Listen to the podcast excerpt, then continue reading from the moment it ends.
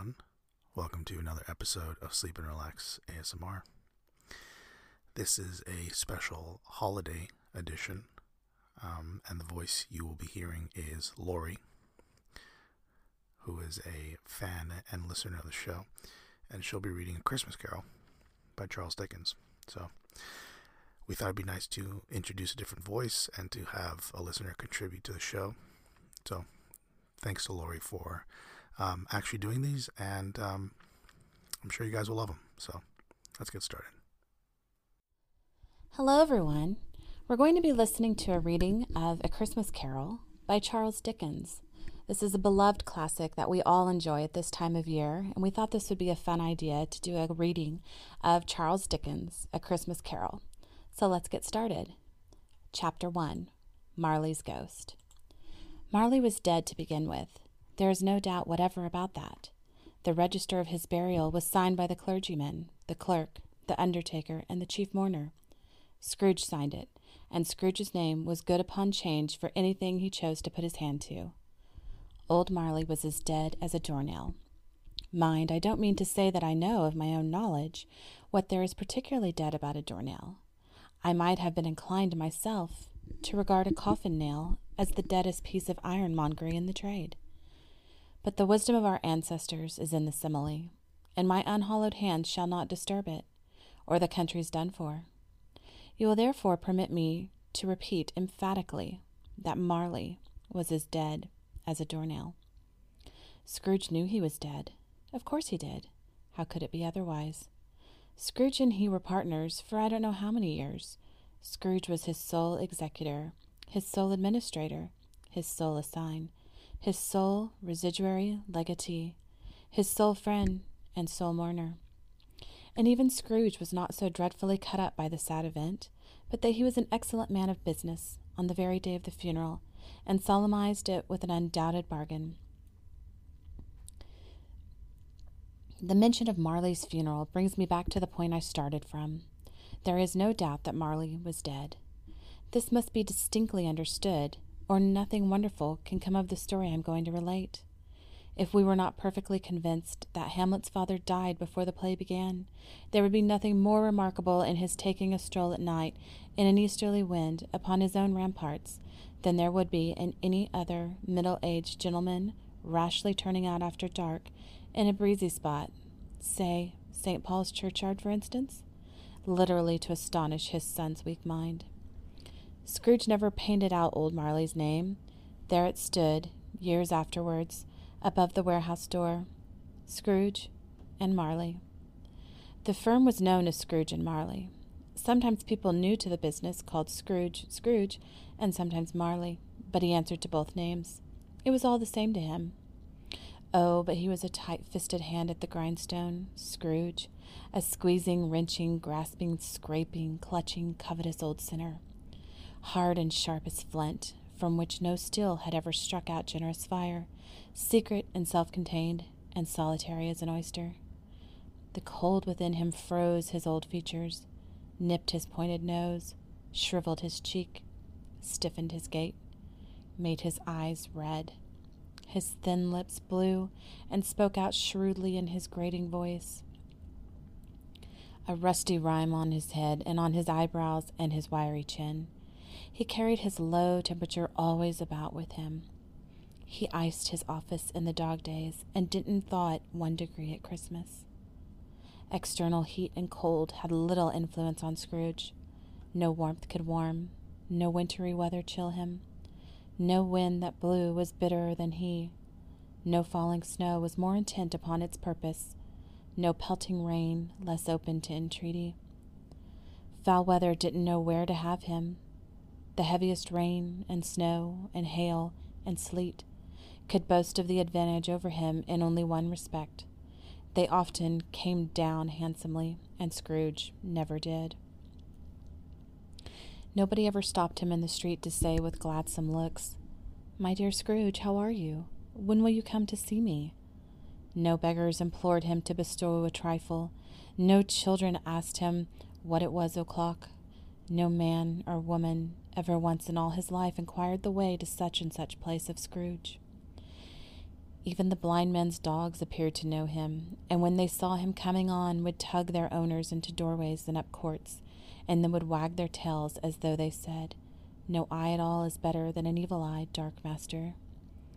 But what did Scrooge care? It was the very thing he liked to edge his way along the crowded paths of life, warning all human sympathy to keep its distance, was what the knowing ones call nuts to Scrooge. Once upon a time, of all the good days in the year on Christmas Eve, old Scrooge sat busy in his counting house. It was cold, bleak, biting weather, foggy withal, and he could hear the people in the court outside go wheezing up and down, beating their hands upon their ba- breast and stamping their feet upon the pavement stones to warn them.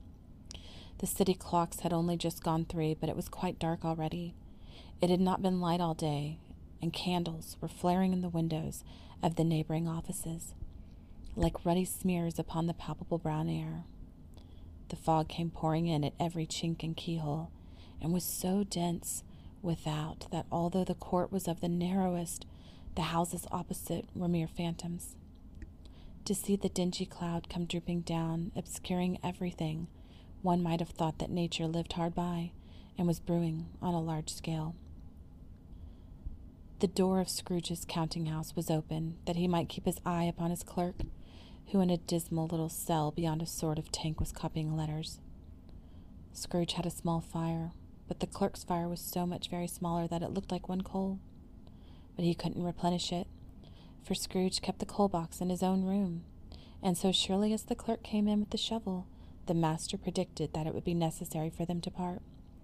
Wherefore the clerk put on his white comforter and tried to warm himself with a candle, in which effort, not being a man of a strong imagination, he failed. A Merry Christmas, Uncle. God save you, cried a cheerful voice. It was the voice of Scrooge's nephew, who came upon him so quickly that it was the first imitation he had of his approach. Bah, said Scrooge, humbug. He had so heated himself with rapid walking in the frog and Faust, this nephew of Scrooge's, that he was all in a glow. His face was ruddy and handsome, his eyes sparkled, and his breath smoked again. Christmas, a humbug, uncle, said Scrooge's nephew. You don't mean that, I am sure. I do, said Scrooge. Merry Christmas. What right have you to be merry? What reason have you to be merry? You're poor enough. Come, then, returned the nephew gaily. What right have you to be dismal? What right have you to be morose? You're rich enough. Scrooge, having no better answer ready on the spur of the moment, said bah again, and followed it up with humbug. Don't be cross, uncle, said the nephew. What else can I be, returned the uncle, when I live in such a world of fools as this? Merry Christmas. Out upon Merry Christmas. What's Christmas time to you but a time for paying bills without money? A time for finding yourself a year older, but not an hour richer? A time for balancing your books and having every item in 'em round a dozen of months presented dead against you? If I could work my will, said Scrooge indignantly, every idiot who goes about with Merry Christmas on his lips should be boiled with his own pudding and buried with a stake of holly through his heart. He should. Uncle, pleaded the nephew. Nephew, returned the uncle sternly, keep Christmas in your own way and let me keep it in mine. Keep it, repeated Scrooge's nephew, but you don't keep it. Let me leave it alone, then, said Scrooge. Much good may it do you, much good it has ever done you. There are many things from which I might have derived good, by which I have not profited, I dare say, returned the nephew. Christmas among the rest. But I am sure that I have always thought of Christmas time, when it has come round, apart from the veneration due to its sacred name and origin, if anything belonging to it can be apart from that, as a good time, a kind, forgiving, charitable, pleasant time, the only time I know of in the long calendar of the year when men and women seem by one constant to open their shut up hearts freely, and to think of people below them as if they really were fellow passengers to the grave, and not another race of creatures bound on other journeys. And therefore, uncle, though it has never put a scrap of gold or silver in my pocket, I believe that it has done me good, and will do me good, and I say God bless it. The clerk in the tank involuntarily applauded. Becoming immediately sensible of the impropriety, he poked the fire and extinguished the last frail spark forever. Let me hear another sound from you, said Scrooge, and you'll keep your Christmas by losing your situation. You're quite a powerful speaker, sir, he said, turning to his nephew. I wonder you don't go into Parliament. Don't be angry, uncle. Come, dine with us tomorrow. Scrooge said that he would see him. Yes, indeed he did. He went the whole length of the expression and said that he would see him in that extremity first. But why? cried Scrooge's nephew. Why? Why did you get married? said Scrooge. Because I fell in love. Because you fell in love, growled Scrooge, as if there were the only thing in the world more ridiculous than a Merry Christmas. Good afternoon. Nay, uncle, but you never come to see me before that happened. Why give it a reason for you not coming now? Good afternoon, said Scrooge. I want nothing from you. I ask nothing of you. Why cannot we be friends? Good afternoon, said Scrooge. I am sorry with all my heart to find you so resolute.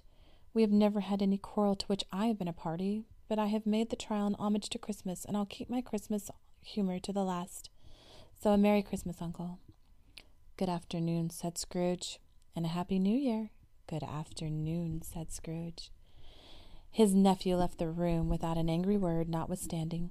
He stopped at the outer door to bestow the greetings of the season on the clerk, who was cold as he was, was warmer than Scrooge, for he returned them cordially. There's another fellow, muttered Scrooge, who overheard him. My clerk, with fifteen shillings a week, and a wife and a family, talking about a Merry Christmas. I'll retire to Bedlam. This lunatic, in letting Scrooge's nephew out, had let two other people in. They were portly gentlemen, pleasant to behold, and now stood with their hats off in Scrooge's office. They had books and papers in their hands, and bowed to him. Scrooge and Marley's, I believe, said one of the gentlemen, referring to his list. Have I the pleasure of addressing Mr. Scrooge or Mr. Marley? Mr. Marley has been dead these seven years, Scrooge replied. He died seven years ago this very night. We have no doubt his liberality is well represented by his surviving partner, said the gentleman, presenting his credentials. It certainly was, for they had been two kindred spirits. At the ominous word liberality, Scrooge frowned and shook his head and handed the credentials back. At this festive season of the year, Mr. Scrooge, said the gentleman, taking up a pen, it is more than usually desirable that we should make some slight provision for the poor and destitute, who suffer greatly at the present time. Many thousands are in want of common necessaries. Hundreds of thousands are in want of common co- comfort, sir. Are there no prisons? asked Scrooge. Plenty of prisons, said the gentleman, laying down the pen again. And the Union workhouses, demanded Scrooge, are they still in operation? They are, returned the gentleman. I wish I could say they were not. The treadmill and the poor law are in full vigor, then? said Scrooge. Both very busy, sir. Oh, I was afraid from what you said at first that something had occurred to stop them in their useful course, said Scrooge. I'm very glad to hear it. Under the impression that they scarcely furnish Christian cheer of mind or body to the multitude, returned the gentleman, a few of us are endeavoring to raise a fund to buy the poor some meat and drink and means of warmth. We choose this time because it is a time, of all others, when want is keenly felt and abundance rejoices. What should I put you down for? Nothing, Scrooge replied. You wish to be anonymous? I wish to be left alone, said Scrooge. Since you ask me what I wish, gentlemen, that is my answer. I don't make merry myself at Christmas, and I can't afford to make idle people merry. I help to support the establishments I have mentioned. They cost enough, and those who are badly off must go there. Many can't go there, and many would rather die. If they would rather die, said Scrooge, then they'd better do it, and decrease the surplus population. Besides, excuse me, I, I don't know that. But you might know it, observed the gentleman. It's not my business, Scrooge returned. It's enough for a man to understand his own business and not to under- interfere with other people's. Mine occupies me constantly. Good afternoon, gentlemen. Seeing clearly that it would be useless to pursue their point, the gentleman withdrew. Scrooge returned his labors with an improved opinion of himself and in a more fastidious temper than was usual with him. Meanwhile, the fog and darkness thickened so that people ran about with flaring links, proffering their services to go before horses and carriages and conduct them on their way. The ancient tower of a church, whose gruffled bell was always peeping slyly down at Scrooge, out of a Gothic window in the wall became invisible, and struck the hours and quarters in the clouds with tremulous vibrations afterwards, as if it were its teeth chattering in its frozen head up there. The cold became intense. In the main street, at the corner of the court, some laborers were repairing the gas pipes and had lighted a great fire in a brazier rounded with a party of ragged men and boys were gathered, warming their hands and winking their eyes before the blaze in rapture. The water plug being left in solitude, its overflowing sullenly congealed and turned to misanthropic ice. The brightness of the shops, where holly sprigs and berries crackled in the lamp of the windows, made pale faces ruddy as they passed. Poulterers' and grocers' trades became a splendid joke, a glorious pageant, with which it was next to impossible to believe that such dull principles in bargains and sale had anything to do.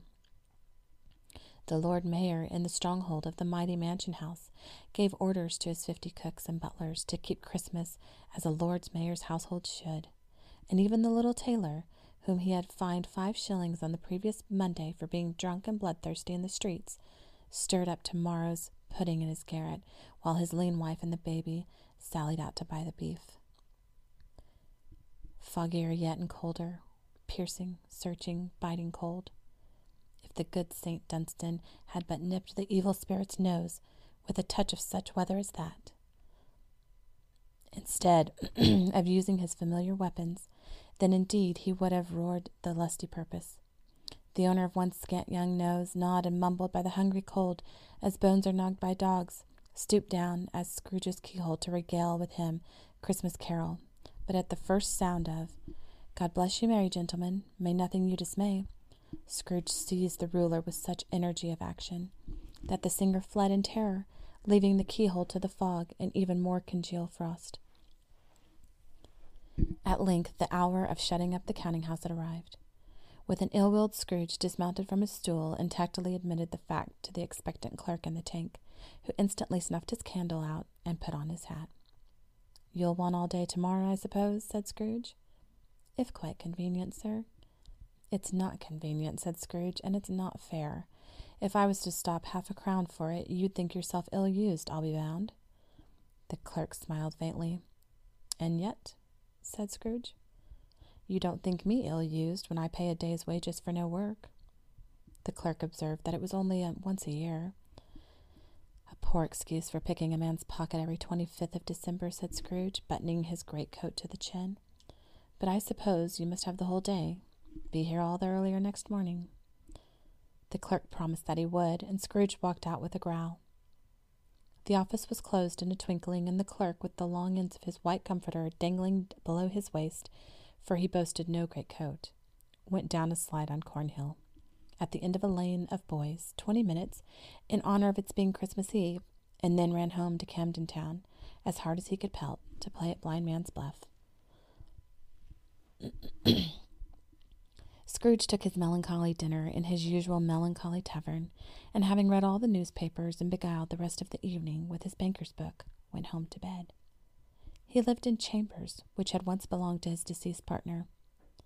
They were a gloomy suite of rooms in a lowering pile of building upon a yard, where it had so little business to be that one could scarcely help fancying it must have run there when it was a young house, playing at hide and seek with other houses, and forgotten the way out again.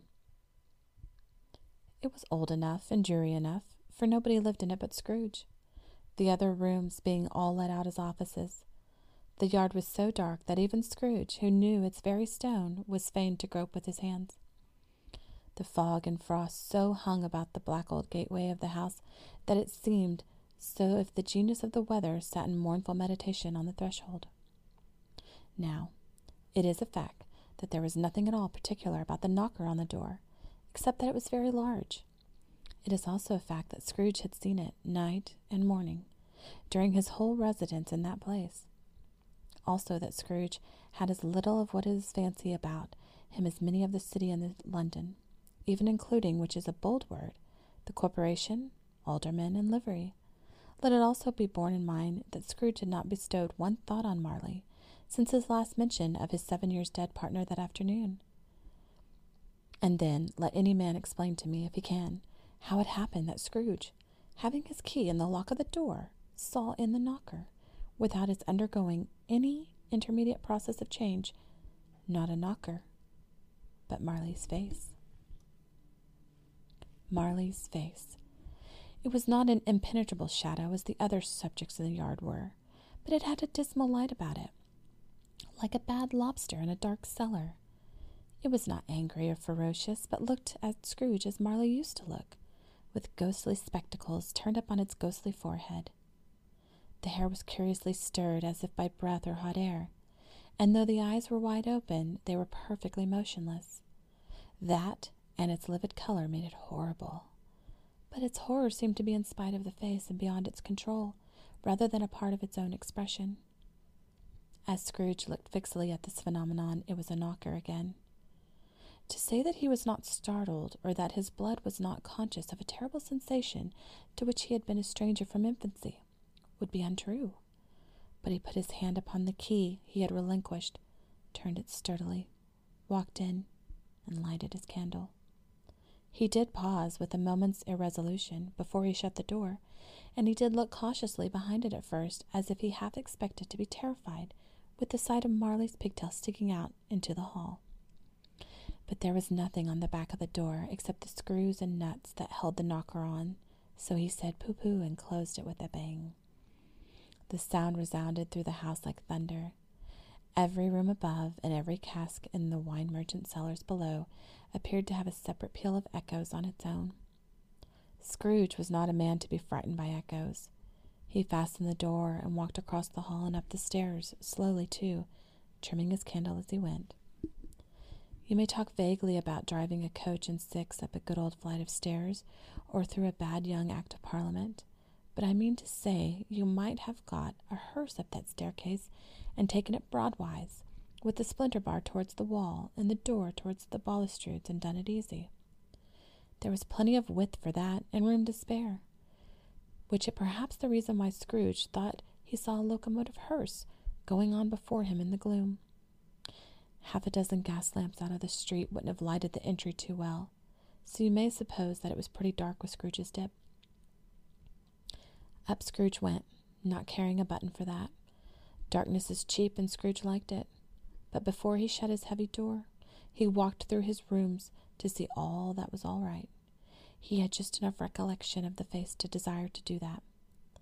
Sitting room, bedroom, lumber room, all as they should be.